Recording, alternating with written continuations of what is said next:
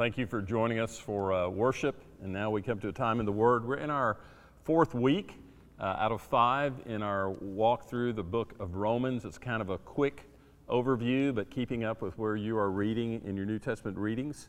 You know, uh, last week I heard something I've heard on occasion. Occasionally I'll have someone come up and say, That's the best message I've ever heard you preach. And I know that there's something in that message that really spoke to them for them to say that. But last week, I had a lot of folks, uh, after the message on sanctification, a lot of folks say, that's the best message you've ever preached. Now, I don't know about that, but it did make me stop and think. I believe that's probably, when it comes to the church and to believers, that's probably the most important message I've ever preached. The, the need for us to be uh, people who are sanctified and living sanctified lives. Now, you might be thinking, well, you, you often say a message is important. In fact, just last month, you, you talked about how important it was for us to get the gospel message out, to be involved and, and faithful in, in being involved evangelistically. And yes, I did say that. But you know what? Living a, a sanctified life is what earns us the right to share the gospel. We can't look like the world, we can't live like the world, and then call the world to something higher several years ago when I was living in Texas, I was working for an organization called International Evangelism Association, and one of the staff members there, Rick, was discipling a young uh, high school student. And this high school student had a burden, his name was Charlie, had a burden for a, a friend of his. And Rick would work with Charlie and talk about how to share his faith with his friend. And Charlie began to share with his friend, and then Charlie started inviting his friend to church. And after several weeks of that, Charlie came to Rick very discouraged. He said, I've invited and invited and invited my friend. He always turns me down. So Rick said, Well, Charlie, why don't, why don't you ask him why he's not interested in coming to church with you? And so that next weekend, that next Saturday, when Charlie invited the friend and the friend again said no, Charlie said, Well, how come you won't come to church with me? And this high school friend looked at Charlie and said, Charlie, I'm with you all the time. I'm around you all the time. We go to movies together, we go to parties together, and most of our classes together. We double date. I've been out with you on Saturday nights. Charlie, the only difference in me and you is the fact that you get up and go to church on Sunday. You can imagine Charlie was deeply wounded by that, and he came back and talked to Rick. And over the next several months, Rick showed Charlie in Scripture and explained what it meant to live a sanctified life, to be in the world but not of the world, to look different than the world looks. Several months later, Charlie got the nerve up and asked his friend again if he would go to church, and amazingly, the friend said yes. And that friend began attending church with Charlie. And after a few weeks of attending church with Charlie, during the invitation one Sunday morning, he walked down, and when the pastor greeted him and asked him why he would come, this is what he said I want a Savior just like Charlie's. Living a sanctified life earns us the right to be able to share the gospel, which is very important. Now, for those who are already believers, you've already been justified because you've accepted the work that Christ has done for you on the cross. The most important word in the book of Romans is the call to live a sanctified life. You know, last week we talked about the fact that justification is a work that is totally dependent on God. There's nothing we can do to earn or or deserve our salvation, to be redeemed because of something we've done, to be made right with God. No, we can't do anything. We're justified by grace alone. But sanctification, following our salvation, our justification, sanctification requires our cooperation and our work with the Holy Spirit in that process. What does that mean? Well, we have to make choices every day. We have to decide if we want to live a, a sanctified, a holy life we have to decide if we're going to listen to the Holy Spirit, if we're going to heed uh, His warnings, if we're going to obey and respond to His conviction. We have to decide if we're going to be ruthless with sin in our lives. Remember last week when we looked at what Paul said about putting to death the deeds of the flesh in Romans 8:13, we use the word crucify. We need to crucify our sin. We need to be ruthless in rooting the sin out of our lives. It's going to be painful. But that's exactly what we have to do if we're going to be sanctified. We have to immerse ourselves in the Word of God. We've got to memorize and meditate on the Word. Let me take a quick minute this morning before we get into Romans and go over to Ephesians chapter 6. You know, in Ephesians 6, Paul describes the warfare that we experience, and he says that it's, It's spiritual. It's not a physical war, it's a spiritual war. And then if you're familiar with Ephesians 6, you know that he lists all the different weapons the belt of truth, the breastplate of righteousness, uh, your feet fitted with the gospel of peace, the shield of faith, the helmet of salvation. He lists all these weapons, and all of these weapons are offensive weapons or weapons to protect us. And then finally, in verse 17, he talks about the sword of the Spirit, which is the Word of God. That's the offensive piece.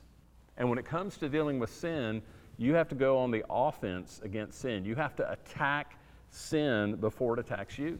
When temptation strikes, you've got to know the Word of God and be able to strike temptation down with the Word of God. You've got to know in Proverbs 1:10, if sinners entice you, do not consent, do not give in to them. You've got to know Psalm 119:37, I will set before my eyes no worthless saying. Proverbs 4:24, put away from you crooked talk, let no devious talk be found in you. Romans 13:14, don't think about how to satisfy or gratify the desires of the flesh. You've got to know the Word of God to be able to attack sin. That's part of the sanctification process. Yes, it is a big challenge for the believer to live a sanctified life, but we're empowered by the Spirit. We don't do it on our own. We're empowered by the Spirit as long as we stay uh, connected and attentive to the Spirit in us. One other thing we mentioned last week about the process of sanctification is just the reminder that we have brothers and sisters to help us. God did not intend for us to live the Christian life alone. And when we're truly ready to be sanctified, we've got to be honest and, and vulnerable and accountable. We've got to come to the point that we don't care what men, we don't care what people think about us. We care more about what God thinks about us. Now, why am I repeating all this um, that we covered in more detail last week? Because we need to be reminded. We need to continually be reminded of the importance of sanctification in our lives as believers. And, and we build precept on precept. We build truth on truth. This is what the truth says. Now, this is the next step in that. Remember, sanctification is a lifelong process in every believer. Several years ago, when I was in, uh, in Harlingen, Texas, leading a conference, a basic Christian discipleship conference, I'll never forget looking up at one session. It was mostly young believers in the room, looking up at one session and seeing an older gentleman seated just off to my right. And so I made a point at the break to go by and, and speak with him, and I introduced myself, and his name was Mr. Green. Uh, Mr. Green was in his 80s. And I thought, well, maybe he's a new believer. So I began to ask him, and come to find out, he'd been a believer for 50 plus years. And so I said, well, Mr. Green, why are you at a conference on basic Christian discipleship? He said, Well, you know, young man, even at my age, I've recognized that I can always learn something new. Sanctification, discipleship, walking with Christ is a, is a lifelong process. And that should be the attitude of every believer. Paul in Philippians chapter 2, verse 12 said that we're to work out our salvation. Not work for, work out. We're to put it into practice and, and exercise it daily in our lives. In 1 Peter chapter 2, verse 2, Peter said we're to grow up into salvation. That doesn't mean we have to grow to the point that we're able to be saved. It means that when we are saved, we're continually growing in that. That's the sanctification process. Remember, your salvation is not a one and done decision, it's daily. A point comes in your life when you decide to make Christ Lord. At that moment, you're justified. It's instant. You're, you're restored to proper relationship with God.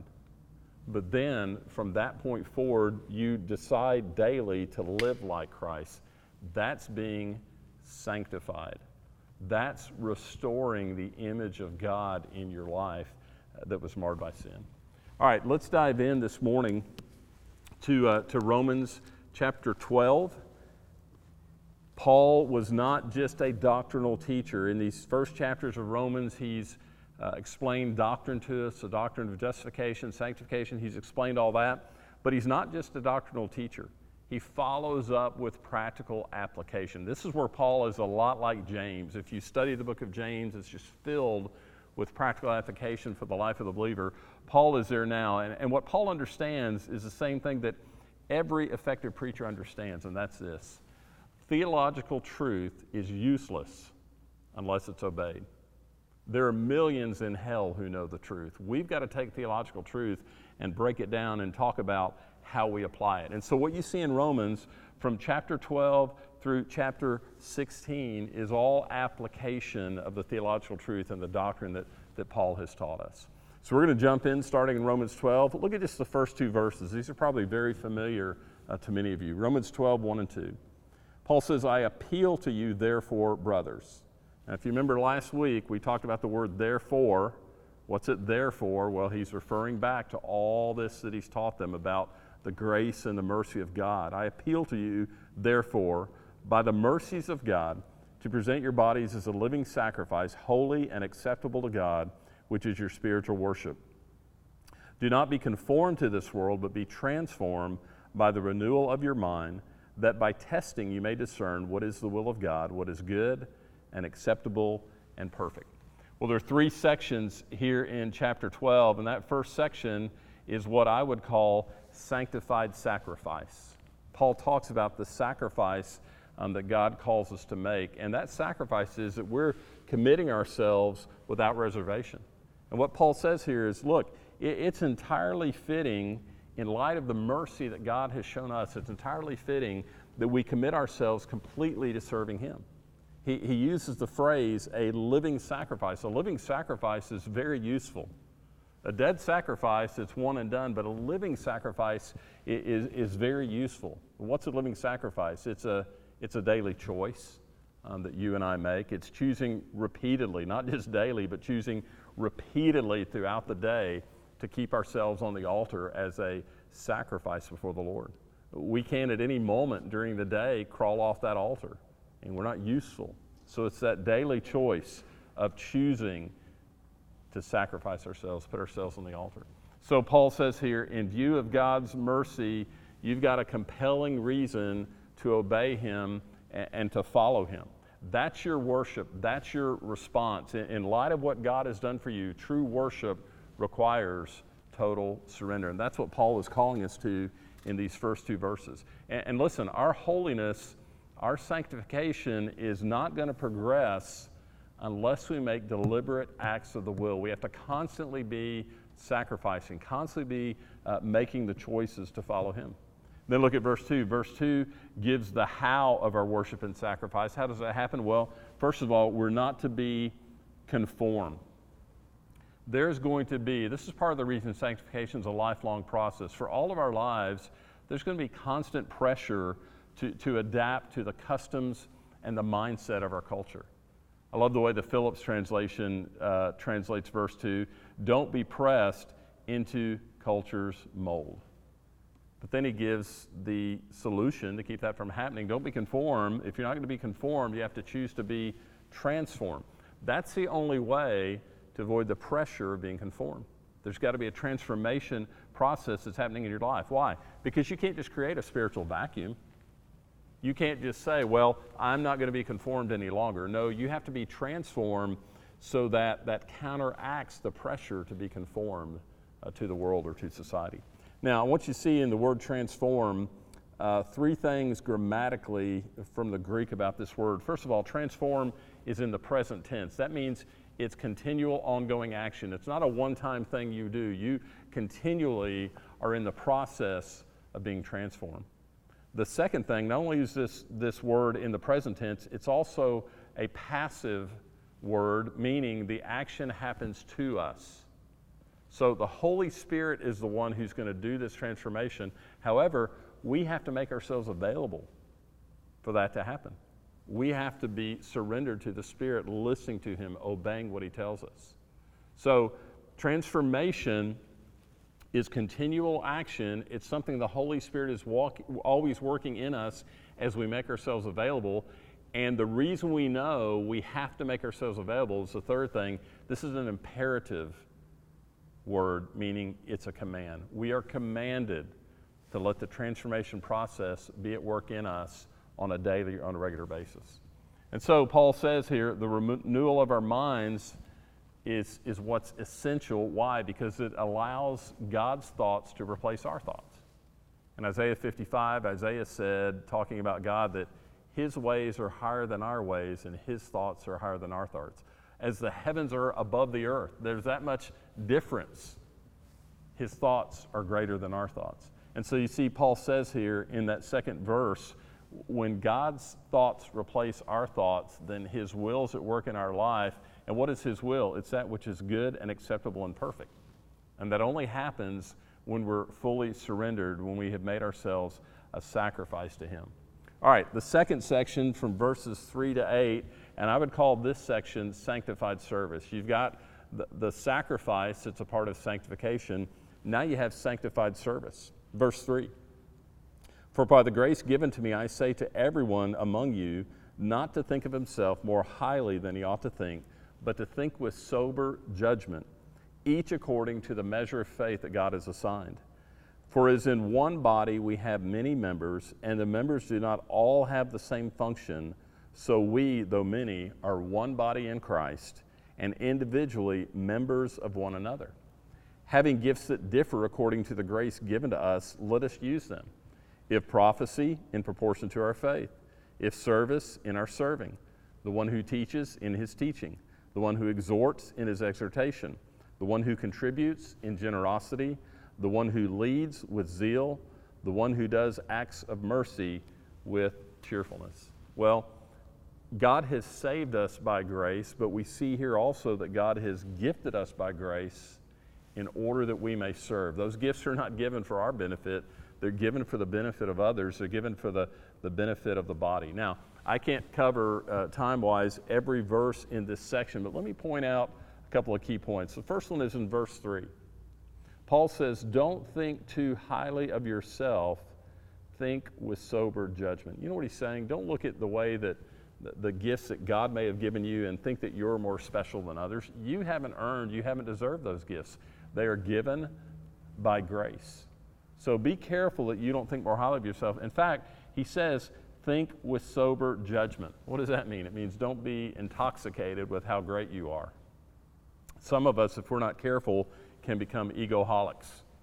Uh, we're intoxicated with how good we are and how gifted we are and how blessed we are. Paul says, don't go there. On the other hand, and this is really where a lot of church members struggle more, don't disparage yourself. Don't, don't put yourself down. Don't think of yourself uh, as less or not having as much value to the body. Everyone in the body has value to the body. Everyone in the body is needed. Several years ago, I read, read a devotional by Chuck Swindoll, and he was talking about a group of children who had built a clubhouse, and they were coming up with a list of rules, and, and they were thinking and talking, and, and finally they came up, they said, you know what, we just need three rules.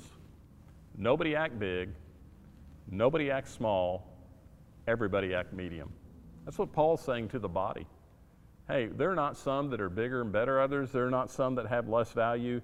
Everyone, every member is equally important. This, this in verse 3, this context is it's spoken to the body. Every believer has a gift, every believer is important. And then look what he says in verse 5 we're here for each other, not just for ourselves. The purpose of us being in the body of Christ is to help each other and to serve each other. And then verse 6 through 8, he talks about the different gifts. And by the way, this list of spiritual gifts is not uh, exclusive, it's not inclusive of all the gifts. There are other gifts mentioned in Scripture, but he mentions these specifically.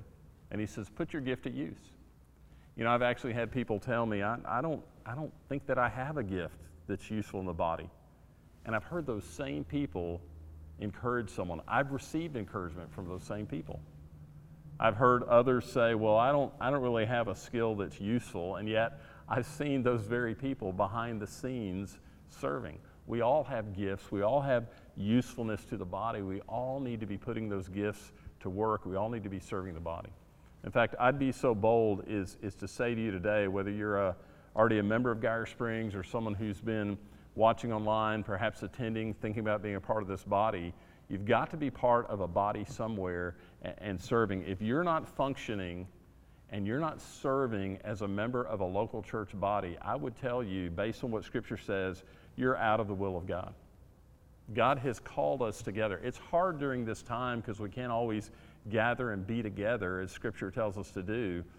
But for certain, when this time passes, the body needs to be gathered. The body needs to be together. The body needs to be serving and, and fellowshipping and worshiping together.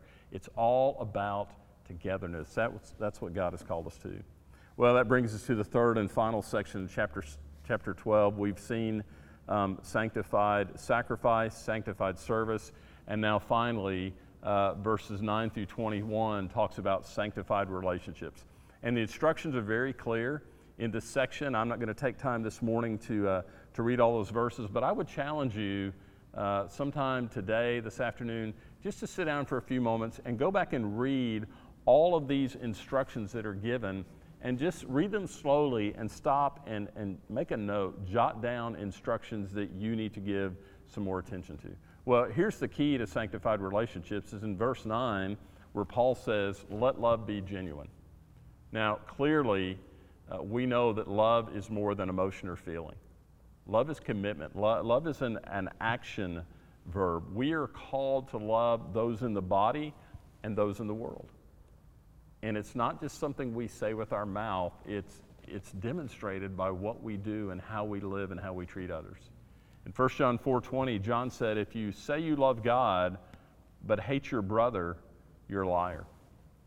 I would say it this way, you can't love God any more, you can't love God any greater than the person you love the least. It doesn't matter if that's a church member, a, neighbor, some irritating person in your family, you can't love God any more than you love the person you love the least. John said, You can't say you love God and hate your brother. That, that makes you a liar. You know, there are times, and, and uh, don't answer this question out loud, especially if your spouse is in the room, there are probably times that you don't like your spouse. Or maybe you don't like your kids, but you still love them and you still pursue their well being. Love is commitment and love is, is action. You know why we love others even when they're unlikable? Romans chapter 5, verse 8. While we were sinners, while we were enemies of God, while we were in total, full out rebellion against God, while we were yet sinners, Christ died for us. You know why we love others, even those who are unlikable? Romans chapter 12, verse 1. In view of God's mercy. When we view the mercy and the grace that God has given us, it totally changes how we relate to other people. What's mercy? Mercy is not getting what we deserve. What do we deserve? We deserve the penalty of death and eternity in hell. What's grace? Getting something we don't deserve. God has given us what we don't deserve. God has not given us what we do deserve. That speaks a lot to how we ought to treat others. Well, down here in 9 through the end of the chapter, there's several exhortations that follow genuine love. Abhor evil. Why do, why do we hate evil? Because we see how it hurts others. Show honor to one another. Serve the Lord. Pray. Help the needy. Be hospitable. Bless those who persecute. Express concern for the hurting. Be happy for those who are blessed. Don't be proud. Treat everyone equally. Don't repay evil. Live peaceably. Bless your enemy. Overcome evil with good. All those things flow out of genuine love. They're not easy necessarily. But when you have genuine love for the people around you, those things flow from that. So in, in Romans 12, following Paul's teaching theologically on sanctification, Romans 12, we begin to see some of the practical application that we're sanctified by making ourselves a sacrifice to the Lord, that, that we're sanctified when we serve in the way the Lord has called us to serve, that we're sanctified in our relationships when we relate to people the way God has called us to.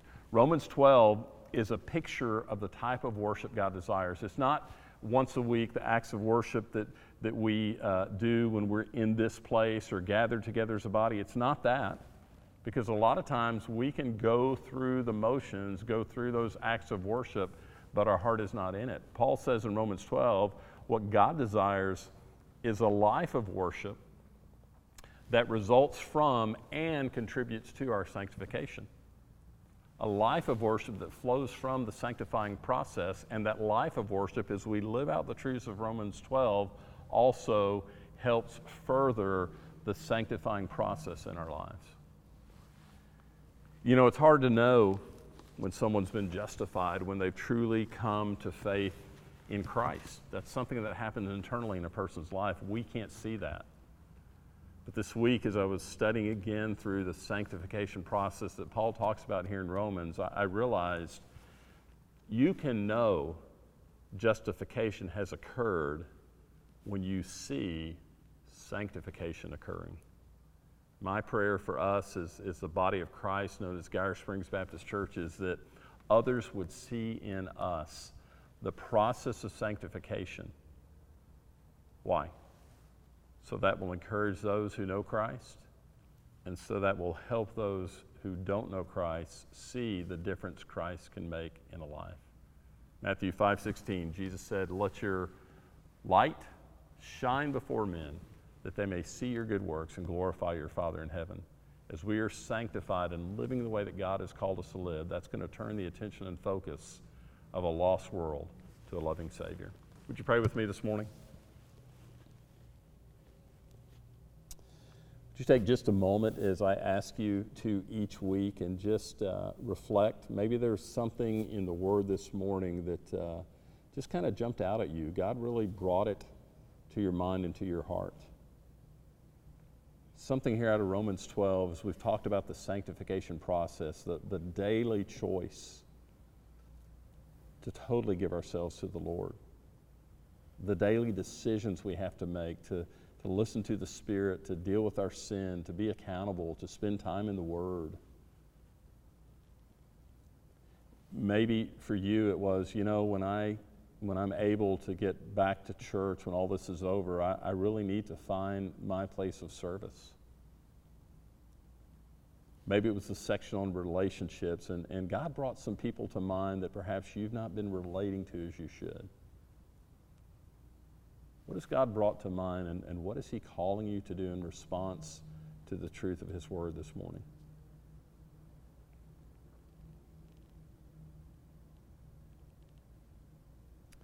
Father, thank you that you, Holy Spirit, you put on Paul's heart the words that we need to hear even today.